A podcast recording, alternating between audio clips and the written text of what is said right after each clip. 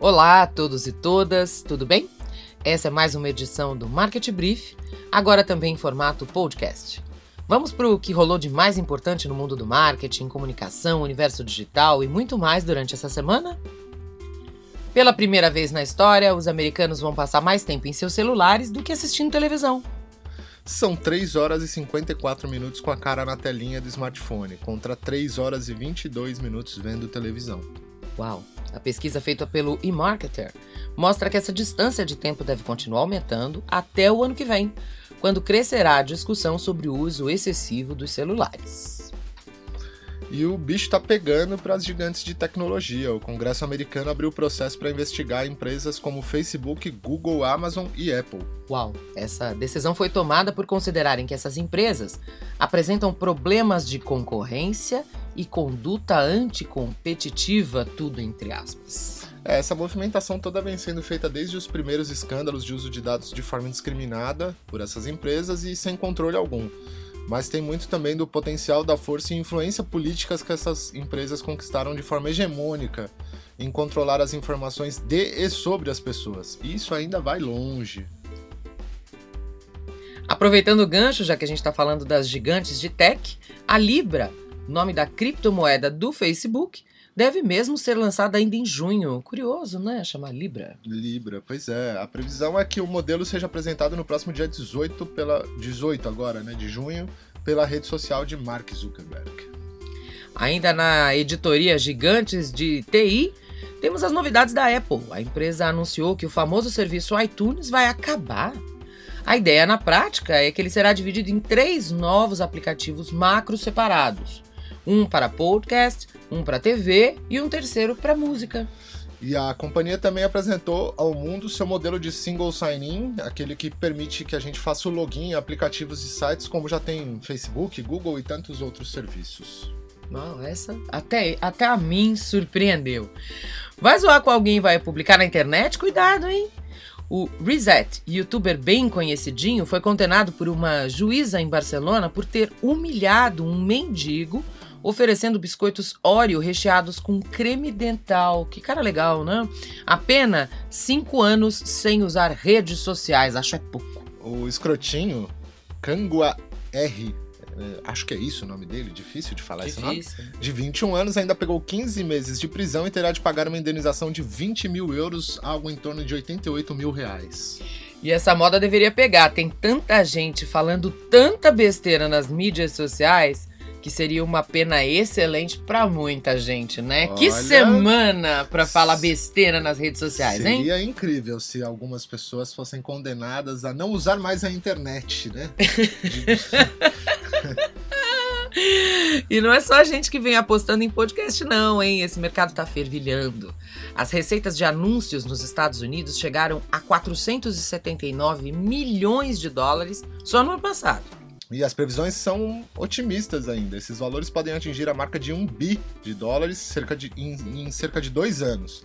Até mesmo o casal Obama, Michelle e Barack, fecharam um acordo com o Spotify para produzirem um podcast exclusivo com a participação deles. Oh, que lindo! Só não vai ser mais fofo que a gente. e por falar em áudio, a Goldman Sachs realizou um estudo que aponta que mais de um bilhão de pessoas vão pagar por serviços de streaming de música até 2030. É gente pra caramba, né? É, os números do chamado dossiê Music in the Air, Love is Love in the Air, in the and air. Music is in the Air é, que foi atualizado pela empresa de análise financeira, apontam que mais de dois terços dos assinantes, ou seja, 68%, virão de mercados emergentes em vez de mercados estabelecidos. No fundo, a gente tem que torcer agora para essas plataformas apresentarem modelos financeiros rentáveis. Até agora, poucas conseguiram se provar viáveis em termos de faturamento, apesar de serem avaliados em bilhões de dólares. O próprio Spotify foi dar lucro pela primeira vez 13 anos depois de ser criado. E você tá pensando em fazer aquela viagenzinha para os Estados Unidos? Então é bom dar uma geral nas suas redes sociais, hein? O governo norte-americano vai passar a pedir para analisar os perfis das pessoas que solicitam visto para entrar no país. E olha que não importa se a viagem é feita a trabalho ou lazer, a nova política faz parte de uma espécie de medida provisória lá dos Estados Unidos, assinada por Donald Trump. Mas quem mais, né? Isso gerou muitas controvérsias. Associações de defesa dos direitos civis afirmam que a regra atenta contra a liberdade de expressão e de associação. É, já que o muro não sai, o Trump tá dando um jeitinho de reduzir a entrada de estrangeiros no país, né? O muro digital dele. Nossa, que gracinha. O Brasil já conta com mais um unicórnio, a Log. Unicórnio. Enfim, para quem não sabe, são empresas novas, startups que atingiram a marca de mais de um bilhão de dólares em avaliação de mercado. Isso aconteceu depois que a empresa recebeu uma nova rodada de 150 milhões de dólares em, de dólares em investimentos. Entre as organizações que fizeram aporte estão o famoso SoftBank, que bota dinheiro em tudo, tudo hoje, né? a Microsoft, GGV, Fifth Wall e Velt Partners. Você gosta de unicórnio? Não, odeio. Acho horrível, uma expressão ridícula. Ok. Perfeito. Nenhum comentário mais. Já pensou em uma rede social dedicada especialmente aos investidores? Não? A XP não só pensou, como está postando nisso. A empresa criou a Leader. É que difícil. L-E-A-D-R. É, pois é, não entendi também. Uhum. Uma espécie de Facebook dos investidores. A proposta, segundo os criadores, é democratizar o acesso ao conteúdo e educação financeira, além, claro, de estimular a cultura de investimentos no Brasil. Uau! Para fechar essa edição, já está disponível o grande e renomado estudo Global Entertainment and Media Outlook 2019-2023 da Price Waterhouse Coopers. É, hoje eles falam só PwC mesmo. Oh, pra simplificar. Deus do céu. Era tão legal, né? Price Waterhouse Coopers. Não, eu adoro falar inglês é. nesse podcast. Price Waterhouse Coopers. No meu coração sempre será.